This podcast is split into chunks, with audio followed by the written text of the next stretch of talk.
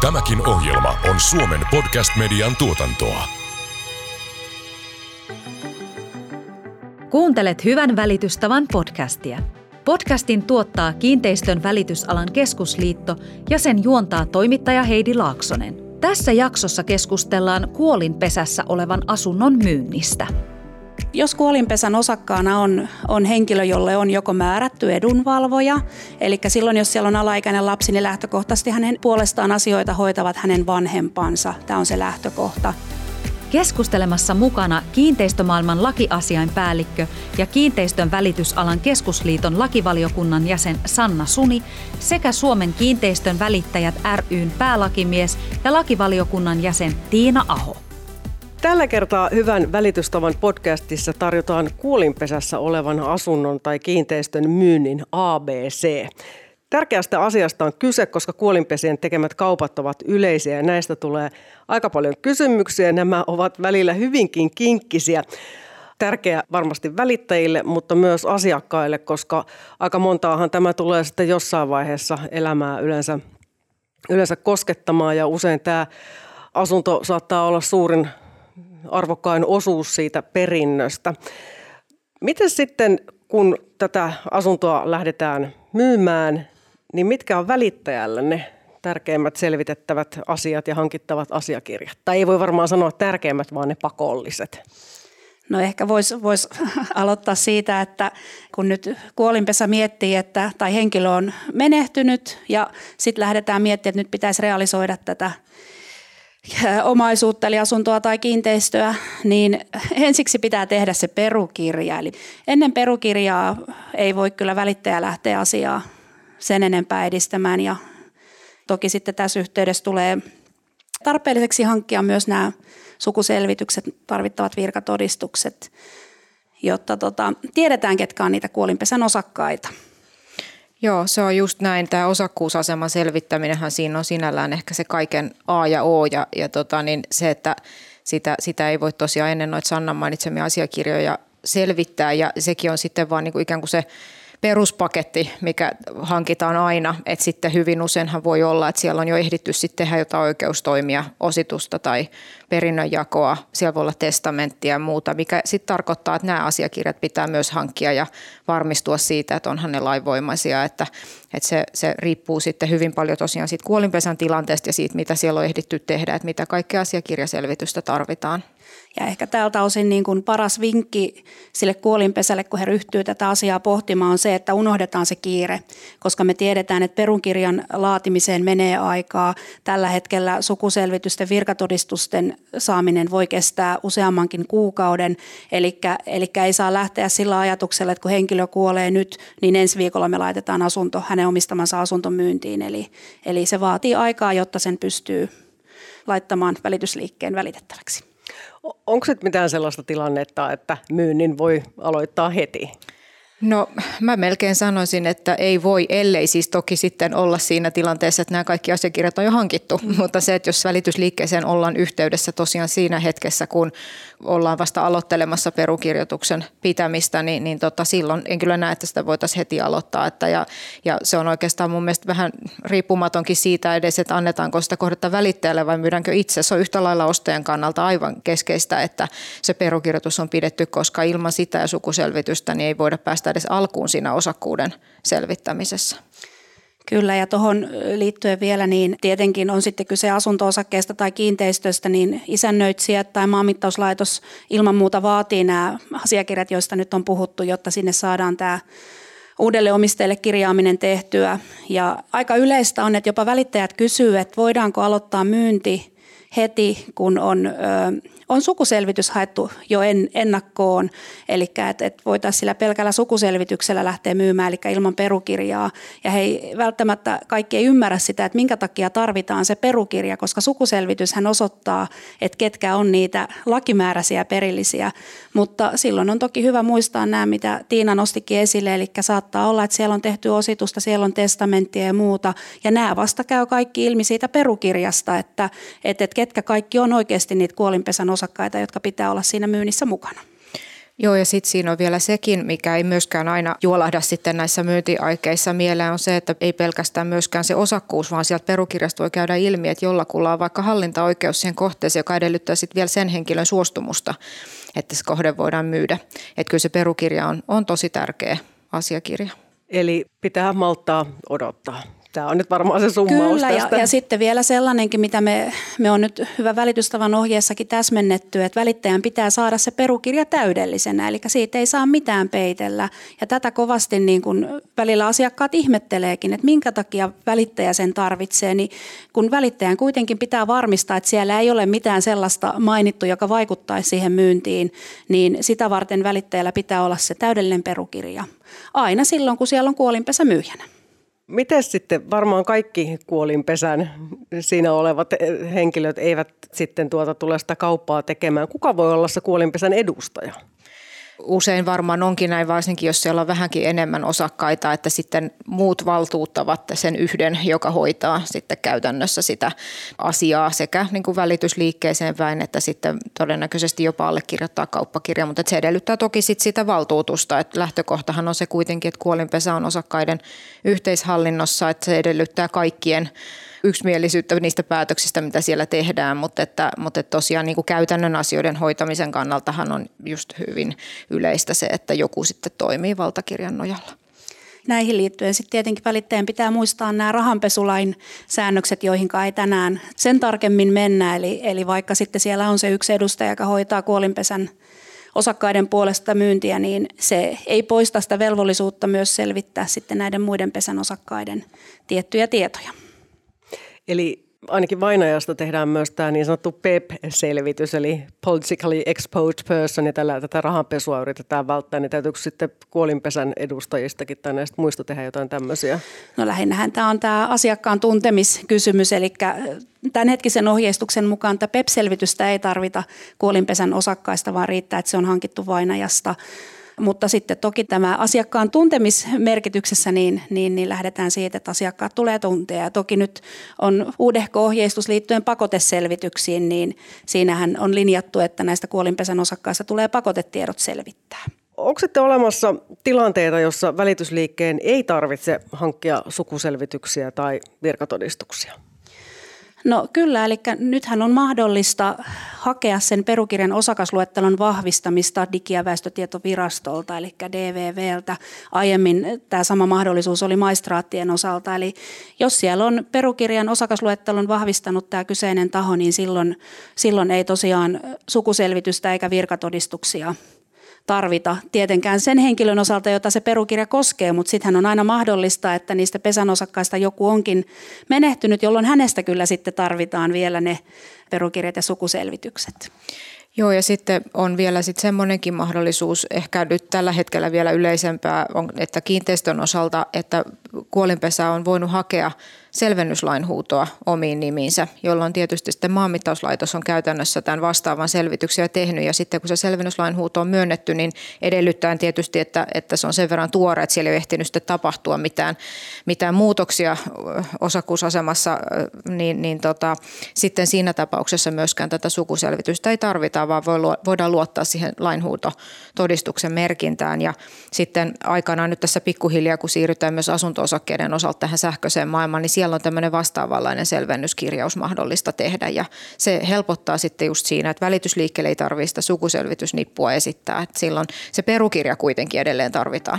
Joo, se on se kaikkein tärkein. Kuuntelet Hyvän välitystavan podcastia. Vieraina lakiasiainpäällikkö Sanna Suni sekä päälakimies Tiina Aho. No mitä jos sitten kuolinpesässä on edustajana vaikka alaikäinen lapsi, niin silloin pitää varmaan laatia jonkunnäköistä edun valvontaa, edun valvontavaltuutusta, niin mitä tästä pitäisi pitää mielessä? Jos kuolinpesän osakkaana on, on henkilö, jolle on joko määrätty edunvalvoja, eli silloin jos siellä on alaikäinen lapsi, niin lähtökohtaisesti hänen puolestaan asioita hoitavat hänen vanhempansa. Tämä on se lähtökohta. Tai sitten siellä voi olla ihan aikuinen henkilö, jolle on määrätty edunvalvoja. Taikka sitten siellä voi olla aikuinen henkilö, joka on tehnyt edunvalvontavaltuutuksen, jossa hän on valtuuttanut jonkun hoitamaan asioita, sit kun hän ei ole enää oikeustoimikelpoinen. Niin näiden osalta tietenkin välittäjän pitää niin kuin osata toimia oikein. Eli käytännössä asunnon kiinteistön myyntiin tarvitaan se Digi- ja väestötietovirasto, eli DVVn lupa. No, tuossa tuli tuo rahanpesua torjuva PEP-selvitys mainittua. Mitä muita tietoja vainajasta pitää hankkia ja mistä niitä sitten voi hankkia? Tiina. No ne on varmasti nyt lähinnä sitten nimenomaan ne tiedot, mitä sinne perukirjaan hänestä tulee, että tota, sukuselvitys on siis, eli käytännössä se virkatodistusketju aina sitten sieltä, siitä saakka, kun hän on täyttänyt 15, niin aina kuolemaan saakka, niin pitäisi sitten selvittää se, että keitä siellä on sitten niitä perillisiä. Ja tämähän on, on varmastikin ehkä enenevässä määränkin ongelmallista siinä mielessä, koska ihmiset on paljon asuneet ulkomailla – jo, joista saattaa olla hyvinkin vaikea saada, saada tällaista niin kuin virkatodistusta tai sukuselvityksen osaa. Ja jotenkin mä oon ainakin huomannut tässä omassa työssäni, että, että mun mielestä enenevässä määrin tulee näitä kysymyksiä, että, että miten voidaan tehdä kauppa, miten kuolinpesä voi antaa omaisuutta myyntiin, kun sukuselvitys ei olekaan katkeamaton. Eli sieltä puuttuu joiltakin vuosilta jostakin ulkomailta se selvitys ja, ja, ja tähän ei oikeastaan ole niin kuin mitään kirjoitettua ohjeistusta, että miten välittäjän pitää näissä toimia. Ja lähinnä silloin kannattaa kääntyä joko maanmittauslaitoksen, isännöitsijän, ostajan pankin puoleen, että mitä he vaativat, että riittääkö se, että siellä on ne olemassa olevat tiedot. Eli tämä on vähän hankala, hankala asia välillä välittäjille. Niin, elämme globaalissa maailmassa, joten ei ole mikään ihme, että joku on välillä käynyt ulkomailla töissä. Miten sitten toimitaan, kun se kuolinpesä on jo jaettu? No siinä tulee varmaan ensimmäiseksi sitten kysymykseen sen asian selvittäminen, että saadaan se perinnönjakosopimus jos, jos lähdetään siitä, että se on tehty ilman pesän, käräjäoikeuden määräämää pesän jakajaa, eli että sen on osakkaat keskenään sen sopimuksen tehneet, niin varmistetaan sen sisältö. Ja sitten varmistutaan myös siitä, että se on tullut lainvoimaiseksi, eli, eli joko niin, että sen on kaikki jo silloin aikana allekirjoitusvaiheessa hyväksyneet ja sitoutuneet olemaan sitä moittimatta, tai sitten niin, että kuuden kuukauden kuluttua siitä allekirjoituspäivästä, niin, niin kukaan ei ole siihen mennessä käräjäoikeudessa nostanut moitekannetta sitä vastaan. Ja sitten selvitetään toki se, että mikä se perinnön ja lopputulema on ollut. Että sehän voi olla vaikka, että kuuden osakkaan kuolinpesässä, niin, niin lopulta tämä asunto onkin siinä joissa tullut vain yhdelle henkilölle. Ja, ja sitten tietysti voihan olla myös semmoinenkin tilanne, että henkilö, joka on sen asunnon tai kiinteistön siinä jaossa saanut, niin on, on jo esimerkiksi kiinteistön osalta niin lain huudattanut sen itselleen, jolloin sinällään nämä kuolinpesään liittyvät asiat ei välttämättä tule millään lailla enää edes selvitettäväksi. Sittenhän siinä edetään ihan niin kuin tämä henkilö sen olisi aina omistanut itse. Ja tämä jopa olisi se suosituskin, että jos, jos tällaisessa tilanteessa annetaan se asunto- tai kiinteistövälitysliikkeelle välitettäväksi, niin haettaisiin se joko kiinteistöjen osalta lainhuuto sen perinnön saajan nimiin, tai sitten asunto-osakkeiden osalta, niin jos on vielä osakekirjataloyhtiön ylläpitämä, niin pyydetään isännöitsijää kirjaamaan tämä osakkeen saaja sinne osakeluetteloon. Tietenkin osakekirjaan pitää silloin muistaa tehdä siirtomerkintä. Tai sitten jos osakeluettelo on siirretty jo huoneistotietojärjestelmään, niin haetaan sitten, sitten sen perinnönjaon perusteella sinne se sähköinen omistajamerkintä tämän perinnön saajan, saajan nimiin. Kuuntelet Hyvän välitystavan podcastia. Vieraina lakiasiainpäällikkö Sanna Suni sekä päälakimies Tiina Aho. No, virkatodistus on mainittu monta kertaa. Äsken sanottiin, kerrottiin, minkä takia virkatodistusta ei tarvita, mutta miksi se sitten monissa tapauksissa on todella tärkeä dokumentti? Joo, eli kaikista näistä lakimääräisistä perillisistä tarvitaan virkatodistukset sitä varten, että, että, että virkatodistus osoittaa, että tämä lakimääräinen perillinen on ollut elossa silloin, kun tämä henkilö, eli niin sanottu perittävä on kuollut. Ja nykyään on mahdollista, että tämä niin sanottu elätieto ilmenee jo siitä vainajan sukuselvityksestä, jolloin sitten ne ei välttämättä ole niin kuin erillisenä asiakirjana se virkatodistus, mutta jostakin sukuselvityksestä tai erillisestä virkatodistuksesta tosiaan pitää ilmetä se, että tämä henkilö on elossa ollut silloin, kun perittävä on kuollut. Sitten voisimme puhua kuolinpesän verotuksesta. Mitä semmoisia verotuksellisia asioita tulisi huomioida ja mikä on sitten välittäjän vastuu neuvonnasta asiakkaalle? No mä sanoisin, että välittäjän rooli ehkä tuon verotuksen osalta on nimenomaan ehkä tunnistaa niitä tietynlaisia erityistilanteita, joita näihin voi liittyä. Että ei niinkään ehkä, en ehkä käyttäisi edes sanaa varsinainen veroneuvonta, vaan nimenomaan se semmoinen, että, että tunnistaa niitä semmoisia tilanteita, joissa voi olla mahdollista tietyillä toimenpideillä tehdä verosuunnittelua ja ehkä säästää verotuksessa. Ja sitten niissä tilanteissa, jos tämmöinen havaitaan, niin kiinnittää sen osapuolen huomiota siihen, että hei, että teidän mahdollisesti saattaa olla kannattavaa tehdä tässä ositus ennen myyntiä tai että se on jollain tavalla muuten merkityksellinen se, että mihin se myynti ajoittuu suhteessa niihin muihin oikeustoimiin, jotta sitten asiakas pystyy itse taas sitten asiantuntijan kanssa selvityttämään sitä, että onko tosiaan näin ja millaisia säästöisiin päästään kenties tekemään, mutta tota, että mun mielestä välittäjän rooli on nimenomaan ehkä, ehkä enemmän tämän tyyppinen. Mä voisin tuohon vielä jatkaa, että nythän me on KVK lakivaliokunnassa on laadittu alalle toimeksiantosopimuslomakkeet muun muassa, ja näissä lomakkeissa on jo pyritty ohjaamaan välittäjä kiinnittämään huomiota nimenomaan näihin asioihin, joita Tiina mainitsi. Eli näitä asioita on nostettu niissä siellä sopimuksessakin esille, jotta niitä osataan sitten nostaa, nostaa sen asiakkaan kanssa puheeksi. Mutta voitaisiinko me jotain esimerkkien avulla yrittää pureutua no. tähän varmaan vähän eri asia myydä sitä asunto-osaketta tai sitten vaikka kiinteistöä? No siinä ei sinänsä varmasti niin suurta verotuksellista eroavaisuutta ole, mutta lähinnä tulee nyt varmasti veikkaanpa, että meillä molemmilla ensiksi mieleen tämä jos kuolinpesässä on leski, joka ei omista osuutta siitä tai ei omista lainkaan sitä myytävää tai vaikka omistaisikin, mutta että hän on kuitenkin asunut siinä pitkäänkin jo siinä myytävässä kohteessa, niin mahdollisia verohyötyjä voidaan saada sillä, että siellä tehdään ositus ennen tämän omaisuuden myyntiä. Kyllä, ja sitten vastaavasti niin kuin joskus ehkä kyllä huomattavasti harvemmin, niin verosuunnittelu saatetaan päästä tekemään myös niissä tilanteissa, että joku perillisistä on asunut siinä kohteessa sen jälkeen riittävän pitkään, kun, kun perittävä on, on kuollut, että sitten siinä pystytään sitä asumisaikaa ikään kuin hyödyntämään sen kyseisen perillisen osalta, että tämän tyyppiset on ehkä niitä kaikkein yleisimpiä, mitä voi tulla välittäjälle vastaan, niin ne pitäisi osata ikään kuin nostaa sitten sieltä ja ottaa esille asiakkaan kanssa. Eli jos on tarpeeksi pitkään asunut jossain asunnossa, niin sitten ei joudu perintöveroa tai pystyy maksamaan sitä jotenkin ei kokonaisena. Lähin, lähinnä nämä koskee siis tilanteita, joissa siitä perittävän kuolemasta on jo pidempiä aikaa, eli että siitä on tulossa luovutusvoittoveroa sille kuolinpesälle, niin silloin tästä luovutusvoittoverosta voidaan mahdollisesti säästää sillä, että osituksella siirretään osa tai jopa kokonaan se omaisuus lesken nimiin, joka saa sen myydä sitten verovapaasti, kun tietyt lain, lain edellytykset täyttyvät. Mennään vielä näihin ongelmallisiin tapauksiin. Vähän on erilaisia tilanteita tässä käyty jo läpi, mutta minkälaisia ongelmia välittäjällä erityisesti voi tulla eteen, kun toimeksiantajana on kuolinpesä? No kyllähän nyt se suurin, suurin ongelma on varmaan se, mitä ollaan puhuttu, että lähdetään, lähdetään hötkyilemään sen myynnin kanssa ja ei, ei huolehdita etukäteen, että on varmasti kaikki tarvittava aineisto ja asiakirjat olemassa. Eli ei ole ollenkaan harvinaista, että ollaan jo menossa sinne kaupan teolle ja sitten lähdetään katsomaan, että nyt puuttuukin joku joltain osin sukuselvitys. Ja nyt esimerkiksi on pankit enenevässä määrin pyytäneet näitä vainajan ää, puolison sukuselvityksiä avioliiton ajalta ja tämä on uudehko, ne ei nyt enää mikään kauhean uusi, mutta kuitenkin sellainen vaatimus, mikä monelle välittäjälle tulee vielä, vieläkin uutena, vaikka tästä on meidän hyvä välitystavan ohjeessakin ohjeistettu jo pidemmän aikaa. Ja tämä on varsinkin sellainen, mitä mä oon nyt huomannut, että mennään, ollaan menossa kaupan teolle ja sitten pankki, pankki vaatiikin tätä puolison, puolison sukuselvitystä avioliiton ajalta. Ja sitten kun sitä lähdetään tilaamaan, siinä menee useampi kuukausi, niin se väistämättä johtaa siihen, että kaupanteko pahimmassa tapauksessa joudutaan siirtämään, koska ei pankki suostu sitä rahoittamaan ennen kuin on asiakirjat kunnossa.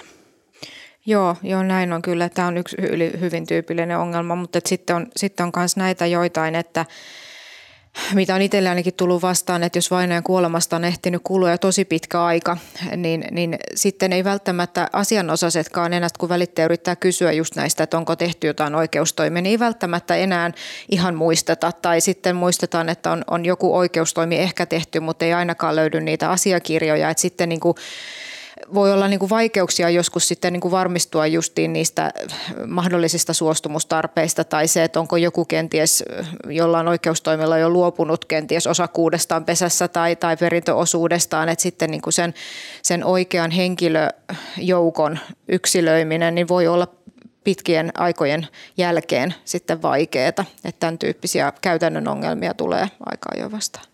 Ja sitten sit mikä on, on yksi mun mielestä isohko ongelma, että meillähän ei lainsäädäntö edellytä, että pitää perukirjan laatimisessa käyttää asiantuntijaa, niin välillä näkee näitä maalikkojen laatimia perukirjoja, joissa ei ole kaikkia asioita osattu huomioida oikein. Saattaa olla ihan väärin kirjattu esimerkiksi omistussuhteet siitä asunnosta tai kiinteistöstä, mitä ollaan myymässä, eli ne ei vastaa vaikka lainhuutoon kirjattua.